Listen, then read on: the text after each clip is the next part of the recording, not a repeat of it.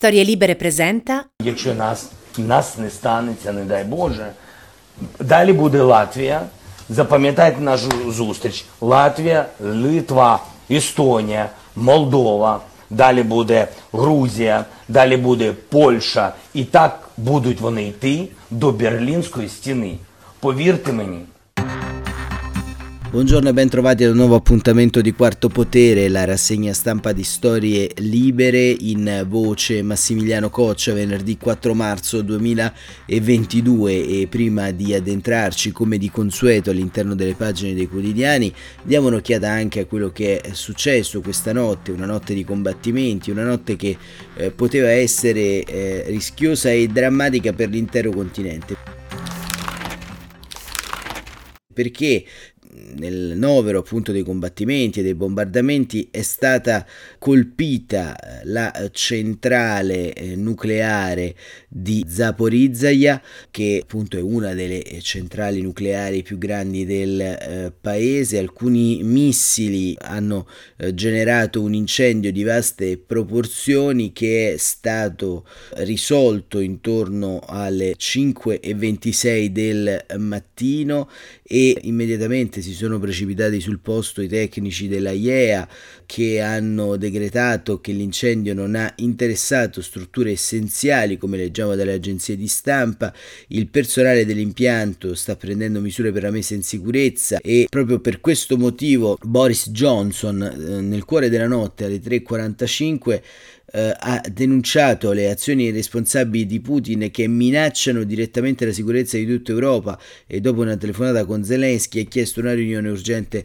del Consiglio di sicurezza dell'ONU. È stato poi lo stesso Zelensky qualche minuto prima, intorno alle tre di notte, a dichiarare che Mosca eh, ricorre al terrore nucleare, il presidente ucraino accusa Mosca di ricorrere al terrore nucleare e di voler ripetere Chernobyl, nessun paese diverso dalla Russia ha mai sparato contro le centrali nucleari. Questa è la prima volta nella storia, nella storia dell'umanità, lo Stato terrorista ha fatto ricorso al terrore nucleare, ha detto Zelensky. E questo diciamo è un problema che, che si pone e si frappone insomma all'interno della strata dei eh, negoziati, soprattutto di quei corridoi umanitari che dovrebbero eh, far uscire eh, dalle città eh, centinaia di migliaia di eh, persone che non riescono sostanzialmente a trovare una via di uh, uscita e da un punto di vista eh, pratico la giornata di ieri si è eh, distinta per tantissime notizie differenti.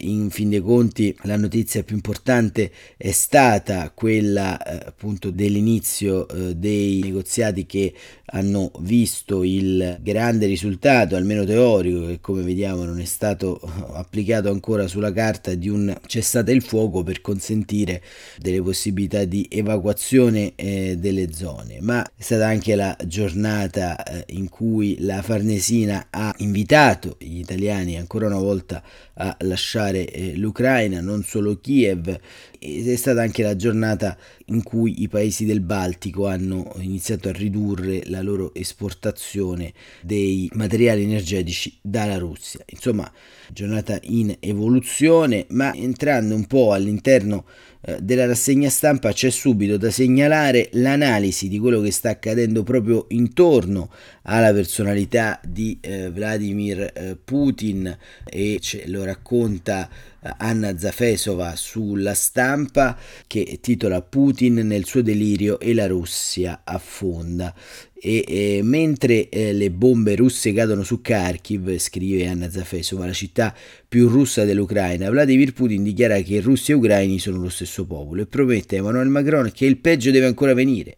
Nell'orrore e nell'assurdità della guerra, una delle visioni più assurde è proprio quella del presidente russo, che sembra essere ignaro di tutto, della resistenza dell'intero popolo ucraino, che non si vuole sentire in alcun modo russo, mentre spiega agli invasori russi, in perfetto russo, da dove devono dirigere i loro carri armati se desiderano sopravvivere, della solidarietà di tutto il mondo con Kiev, dell'impatto devastante delle sanzioni sull'economia russa e del fatto che la maggior parte delle società occidentali che stanno togliendo ai russi uno dopo l'altro quei consumi che erano stati considerati per anni la maggiore conquista di benessere dell'epoca post-sovietica, non aderisce al boicottaggio per ordine dei governi, ma è una manifestazione di solidarietà con l'Ucraina e di repulsione per la guerra lanciata dalla Russia.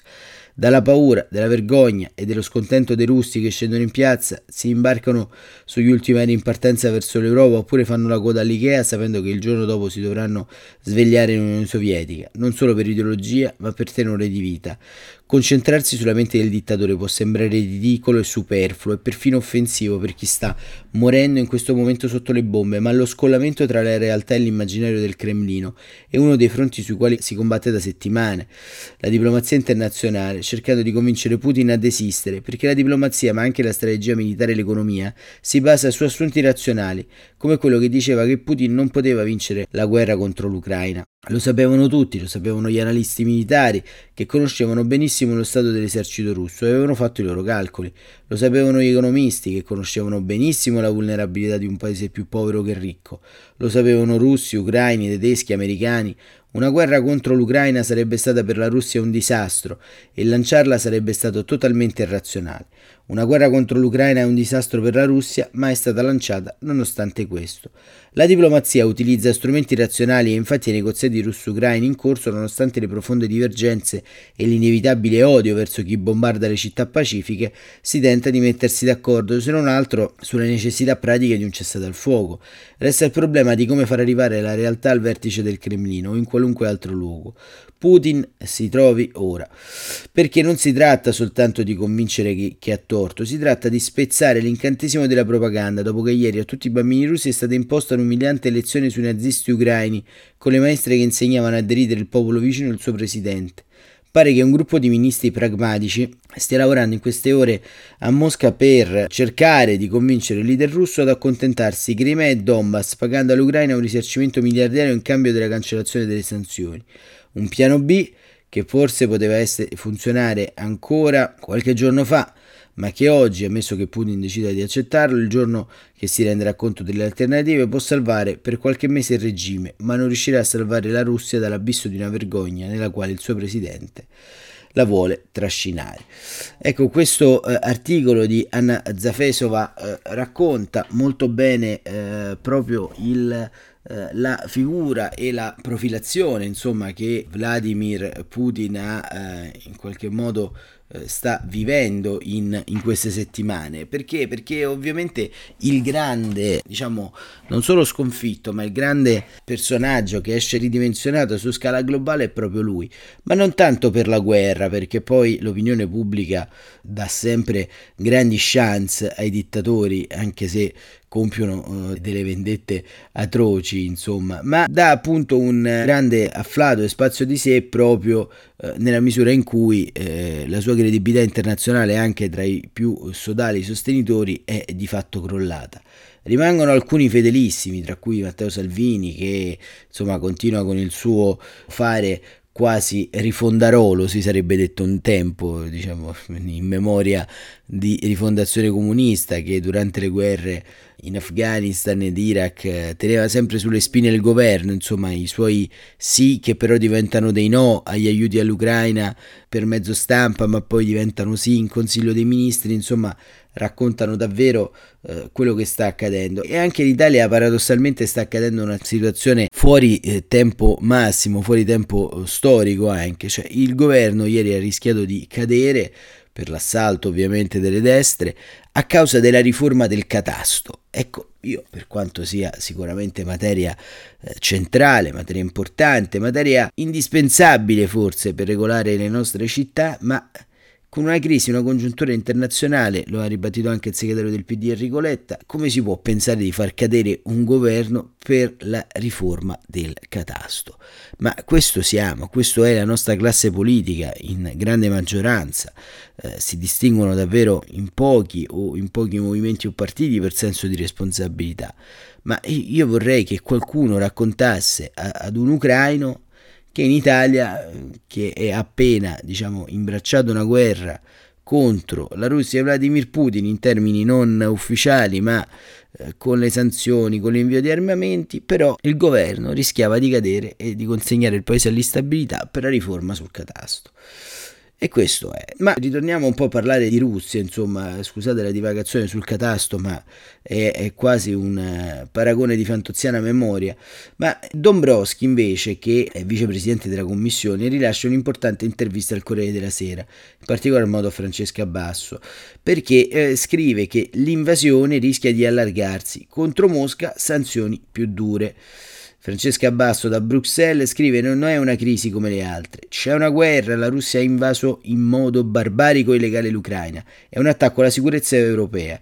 Il vicepresidente della Commissione europea Valdis Dombrovski, 50 anni, è stato premier della Lettonia dal 2004 al 2014, l'ex Repubblica Sovietica fa parte dell'Unione Europea dal 2004.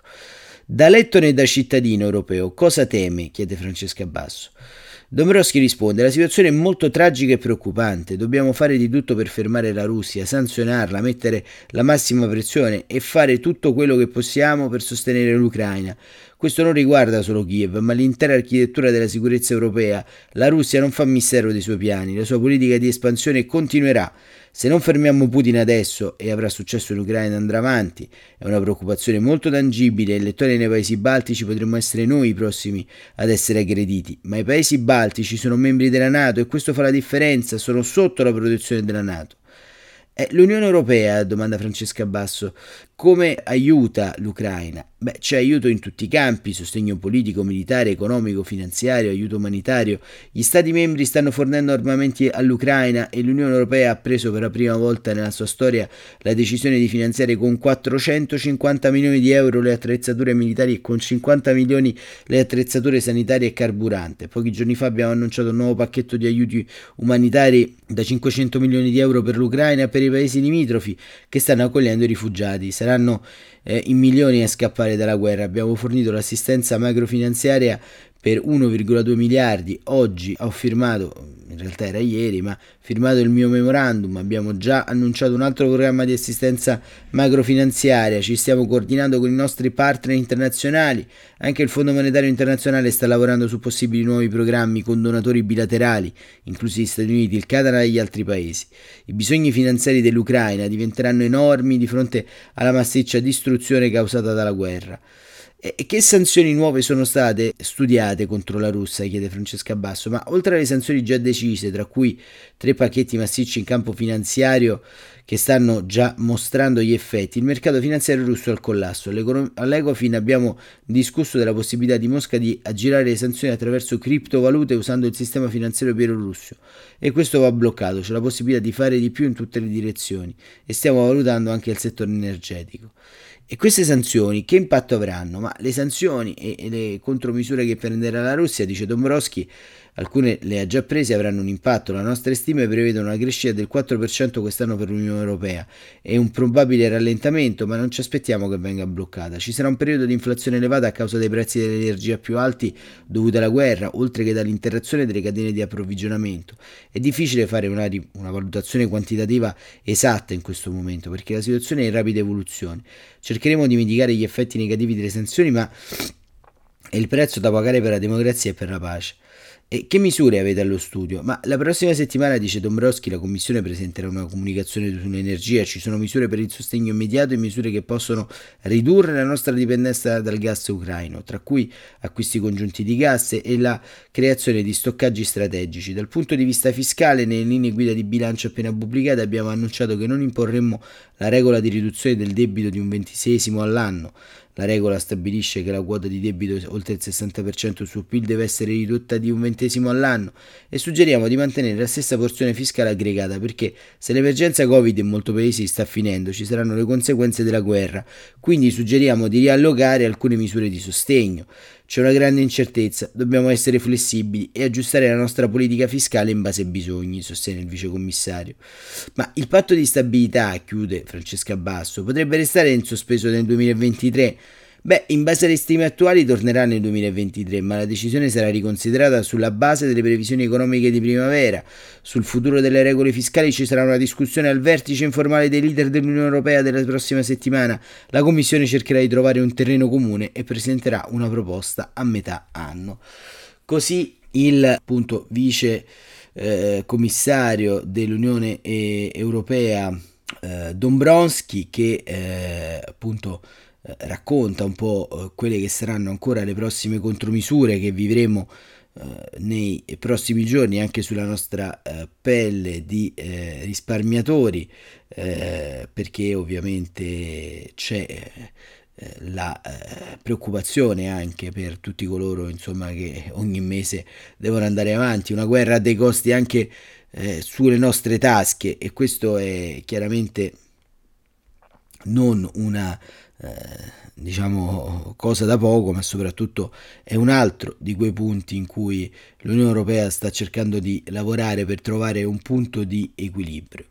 Ma eh, ancora il Corriere della Sera ci riporta la notizia che negli scontri è stato ucciso un generale russo, il maggiore generale Andrei eh, Sukoneschi, comandante generale della settima divisione di assalto aviotrasportata russa, è stato ucciso nei combattimenti in Ucraina. La sua morte è stata confermata dalle organizzazioni di ufficiali locali nella regione di Krasnodar, nel sud della Russia. Le circostanze della morte non sono ancora chiare.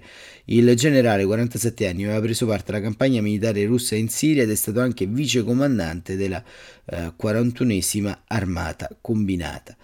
E questo diciamo è nei termini eh, di cronaca, insomma, eh, come dire, sposta poco nei nostri equilibri giornalieri, però in realtà è un dato molto interessante in termini militari perché eh, il generale in questione appunto era una sorta di asse portante della uh, divisione dell'aviotrasporto, insomma una divisione molto importante per uh, la uh, Russia e, e, soprattutto era un grande esperto della cosiddetta armata combinata, ovvero di quella modalità di attacco russa che mette insieme mezzi di terra e mezzi d'aria e, e appunto i cosiddetti guastatori che arrivano a, a, a insomma a chiudere le città prima dei bombardamenti, ma staremo a vedere che cosa ci darà eh, la percezione di questa scomparsa e se ci saranno anche altre eh, notizie intorno, intorno, a questo.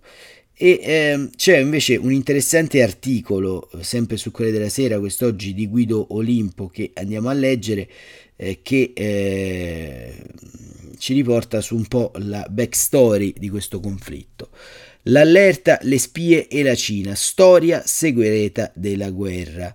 A novembre Washington avvisava gli alleati sul piano di Mosca, ma non viene creduta ai tentativi americani di far cambiare idea a Putin. E, e, questo è molto interessante anche qui per comprendere da quanto e come questo conflitto ha covato sotto la brace anche un po' dell'ignavia delle cancellerie di alcuni paesi. E Guido Olimpio scrive la danza delle ombre attorno all'Ucraina si è svolta su tre piste. A metà novembre gli Stati Uniti avvisano in modo diretto gli alleati sul piano di invasione. La direttrice della National Intelligence, Avril Haines, si reca in Europa per spiegare. È accolta con scetticismo. Il mese dopo, gli inizi di dicembre, un nuovo avvertimento con comunicazioni attraverso un articolo del Washington Post che inquadra alla perfezione l'operazione, indicando in modo esatto la consistenza delle forze mobilitate. Pensano che l'ora X sarà nei primi giorni dell'anno. I dettagli sono importanti, non bastano a fare breccia. La scelta di svelare informazioni così precise contiene quattro aspetti. È un passo inusuale perché svela a Mosca ciò che sanno a Washington, sottolinea la gravità, dimostra che la CIA ha fonti preziose di primo livello. È un disperato tentativo di indurre Putin a desistere. L'agenzia è diretta da William Barnes, diplomatico di carriera con un passaporto di ambasciatore in Russia. Conosce il dossier e va personalmente nella capitale russa ai primi di novembre per affrontare la questione e chissà che non abbia calato le carte per far comprendere agli interlocutori che gli Stati Uniti sono consapevoli di ciò che si sta preparando. Una scena da caccia a ottobre rosso, quella del direttore la quarta visita a partire da luglio da alti funzionari statunitensi, un indizio degli sforzi messi in atto. Sbattono contro le mura del Cremlino, lo zar è convinto di avere tutto dalla sua, magari altra rivelazione vuol far passare le Olimpiadi invernali che si svolgono sui monti cinesi. Ieri il Times ha scritto che Pechino avrebbe chiesto il favore, anche se non c'è certezza di questo passaggio. La rivelazione segue un'altra rivelazione. Gli americani avevano sollecitato per mesi l'aiuto della Cina per fermare il disastro e avrebbero persino fornito dei dati, ma la Repubblica Popolare Cinese non ha creduto all'allerta. Gli hacker di Anonymous hanno diffuso un presunto documento russo dove si dice che l'ordine d'attacco era stato previsto per il 18 gennaio, ma poi è stato spostato, una data vicina segnata, segnalata ehm, inizialmente dagli Stati Uniti. L'intelligence statunitense in parallelo ha continuato la mietitura del raccolto, è cresciuta la sorveglianza dei satelliti e quella elettronica, è possibile che le fonti di interra russa abbiano passato nuovi particolari sull'atteggiamento politico e personale di Putin. A sua volta il servizio segreto russo ha dovuto gestire tre fronti. Gli Stati Uniti Sanno troppo di chi ha tradito? L'Ucraina è informata su quale sarà la sua reazione? In caso di attacco, come risponderà la comunità internazionale? Secondo il New York Times, Putin, dopo l'offensiva, si sarebbe sfocato contro i collaboratori perché gli avrebbero sottoposto scenari rosei. A sostenerlo è una fonte dell'FBI che, ric- che conosce a sua volta qualcuno nell'entourage del Cremlino. Giro tortuoso che deve proteggere l'identità della gola profonda, depistando chi legge, ma è utile per seminare sospetti in casa del nemico. Ancora più ambigua l'arena ucraina. I russi hanno infiltrato gli apparati di sicurezza, dunque dovrebbero giocare come fossero nel loro cortile. Cosa hanno riferito gli amici a Kiev? Ipotesi, entrate pure con le vostre unità, Zelensky scapperà, la nebbia ha confuso la vista dello zar, sono tutti intossicati da notizie infondate, i filorossi non vedevano l'ora di una grande spallata ed hanno assecondato i progetti dell'orso. Capito agli americani, capitò agli americani in Iraq quando si fidarono di improbabili personaggi sciiti e poi non c'è nulla di più facile di prendere per buona la storia che combacia con i tuoi desideri. In mezzo, scrive Guido Olimpio, si possono essere infilati giochi di 007 mentre persino Zelensky alla vigilia dell'assalto non nascondeva l'irritazione per le news allarmanti lanciate dalla Casa Bianca. Ci credeva o era tattica? Il capo di Stato Maggiore Valery Zaluzny il 18 novembre a un colloquio con il generale statunitense Mike Maley, suo omologo dedicato alle attività della Russia nella regione. Tre giorni dopo il capo dell'intelligence ucraina, Kirlov Budanov, in intervista al Military Times, conferma il rischio di invasione tra la fine di gennaio e i primi giorni di febbraio. L'articolo è condito da una mappa. Sapevano e lo raccontano a tutti senza essere presi sul serio, perché gli esperti hanno compreso chiaramente la conseguenza di un simile conflitto e la spiega ehm, è la spiegazione di un commentatore russo del Russia, del Russia Council. Eh, pensavano che bastassero per impedire la guerra. Abbiamo sbagliato perché non abbiamo sbagliato nel prevedere il disastro. Una storia avventurosa ha poi raccontato di un'operazione proprio per uccidere Zelensky. A sventarla la soffiata di un agente russo, quasi a confermare l'arte del popolo eh, del doppio gioco, dove non puoi fidarti di nessuno, sempre che anche queste indiscrezioni siano un tentativo di alimentare dubbi o paranoie. Le due case madri dello spionaggio, Stati Uniti e Russia, hanno sempre avuto il grande timore di essere fregati da una spia avversaria che offre di collaborare. Trucco classico. I più prudenti, in qualche caso perfino ossessionati, erano gli americani, al punto da respingerli. Nel caso del presidente ucraino è, plausibile che Mosca voglia toglierlo di mezzo. Quanto ai sicari, il coinvolgimento dei ceceni è esotico, evoca la loro ben nota risolutezza, tiene conto del ruolo di attività clandestine per conto dei servizi. Al tempo stesso, visto le condizioni attuali, è più facile che sia qualcuno vicino al leader e non uno straniero. Ad ogni modo, mai dire mai, l'intera storia ucraina è piena di sorprese. Questo era il bel racconto di Guido Olimpio sulle pagine del eh, Corriere eh, della Sera e eh, appunto tra le eh, tante analisi eh, vi consiglio quella di Marta Dassù sulla Repubblica, abbiamo pochissimo tempo ma la accenniamo, il titolo è Il nostro debito con l'Ucraina e, ehm, e vi eh, leggo solamente la parte finale. Marta Dassù scrive: Per tutte queste ragioni, che sono appunto, diciamo, uh, date anche dal conflitto in atto, il debito morale europeo nei confronti di Kiev non può che modificare il modo di discutere i rapporti fra l'Ucraina e l'Unione Europea. Mentre combatte anche per noi, Kiev deve sapere di poter contare su una prospettiva europea. C'è chi ha ricordato i vincoli burocratici, chi invece gli ostacoli economici che tagliano la strada, che avvicina Kiev a Bruxelles. Ma oggi il punto non è questo, quando ancora non sappiamo quale Ucraina emergerà dalla guerra. Il punto è di offrire una rassicurazione politica, con un gesto che Mosca considera ostile e Kiev ritiene invece vitale.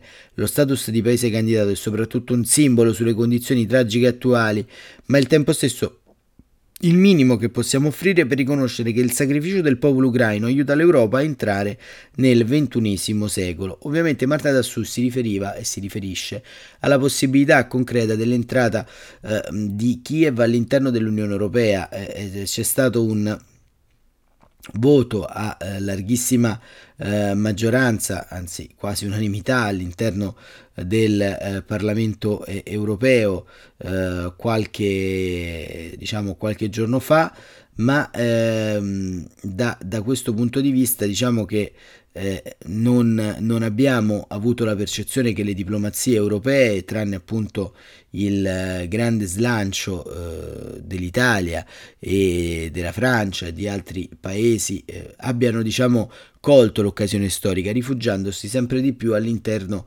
eh, di un politicismo e di un tatticismo che eh, insomma non eh, non giova sostanzialmente al, al, nostro, al, nostro, ordinamento europeo. Insomma, il tatticismo si può fare quando ci sono le elezioni, ma non certamente quando c'è una guerra in corso.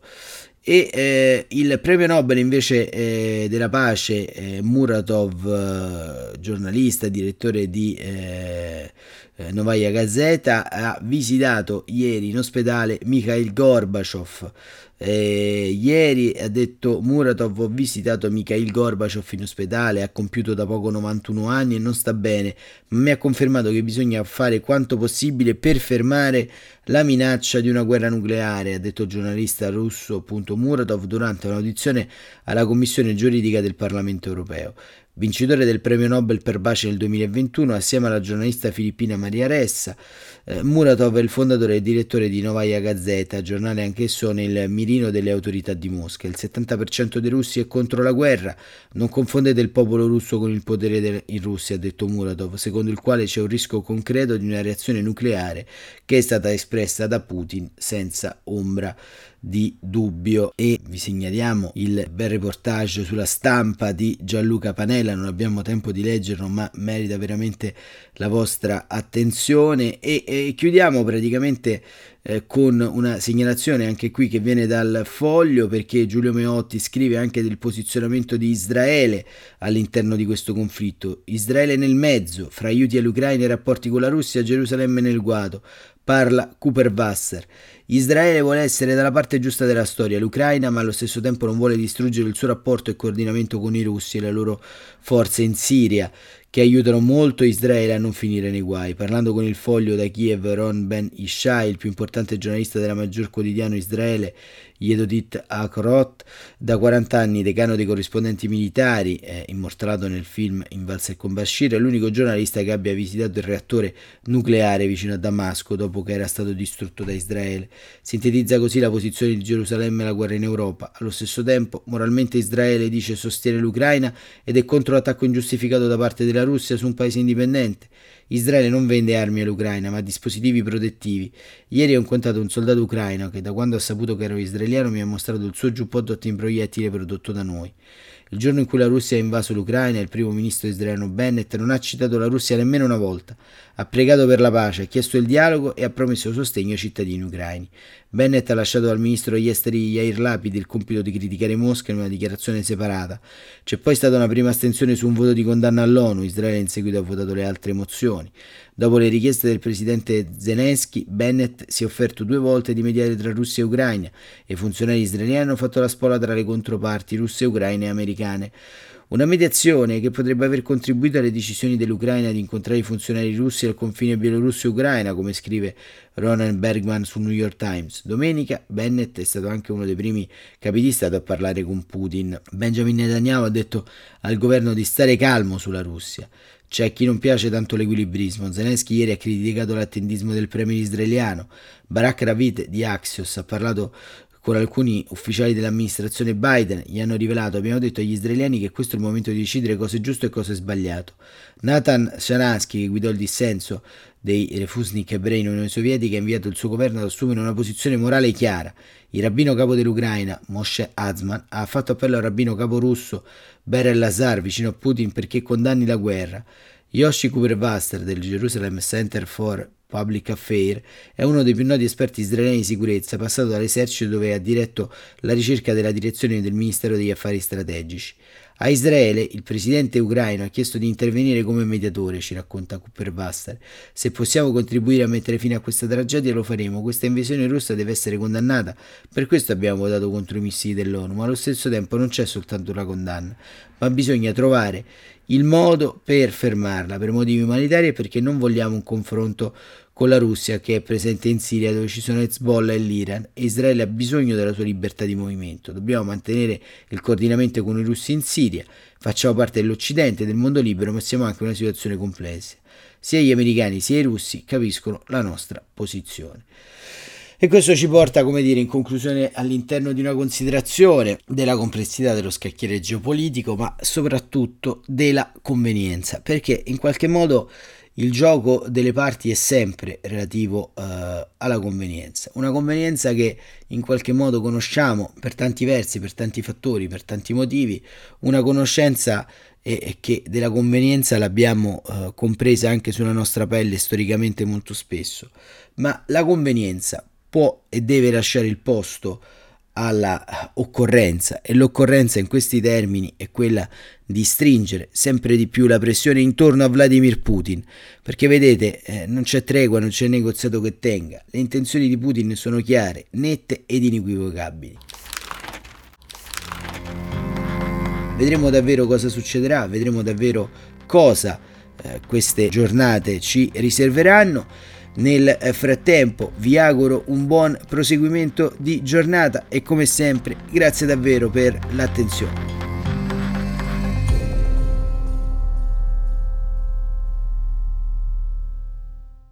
Una produzione storielibere.fm di Gianandrea Cerone e Rossana De Michele.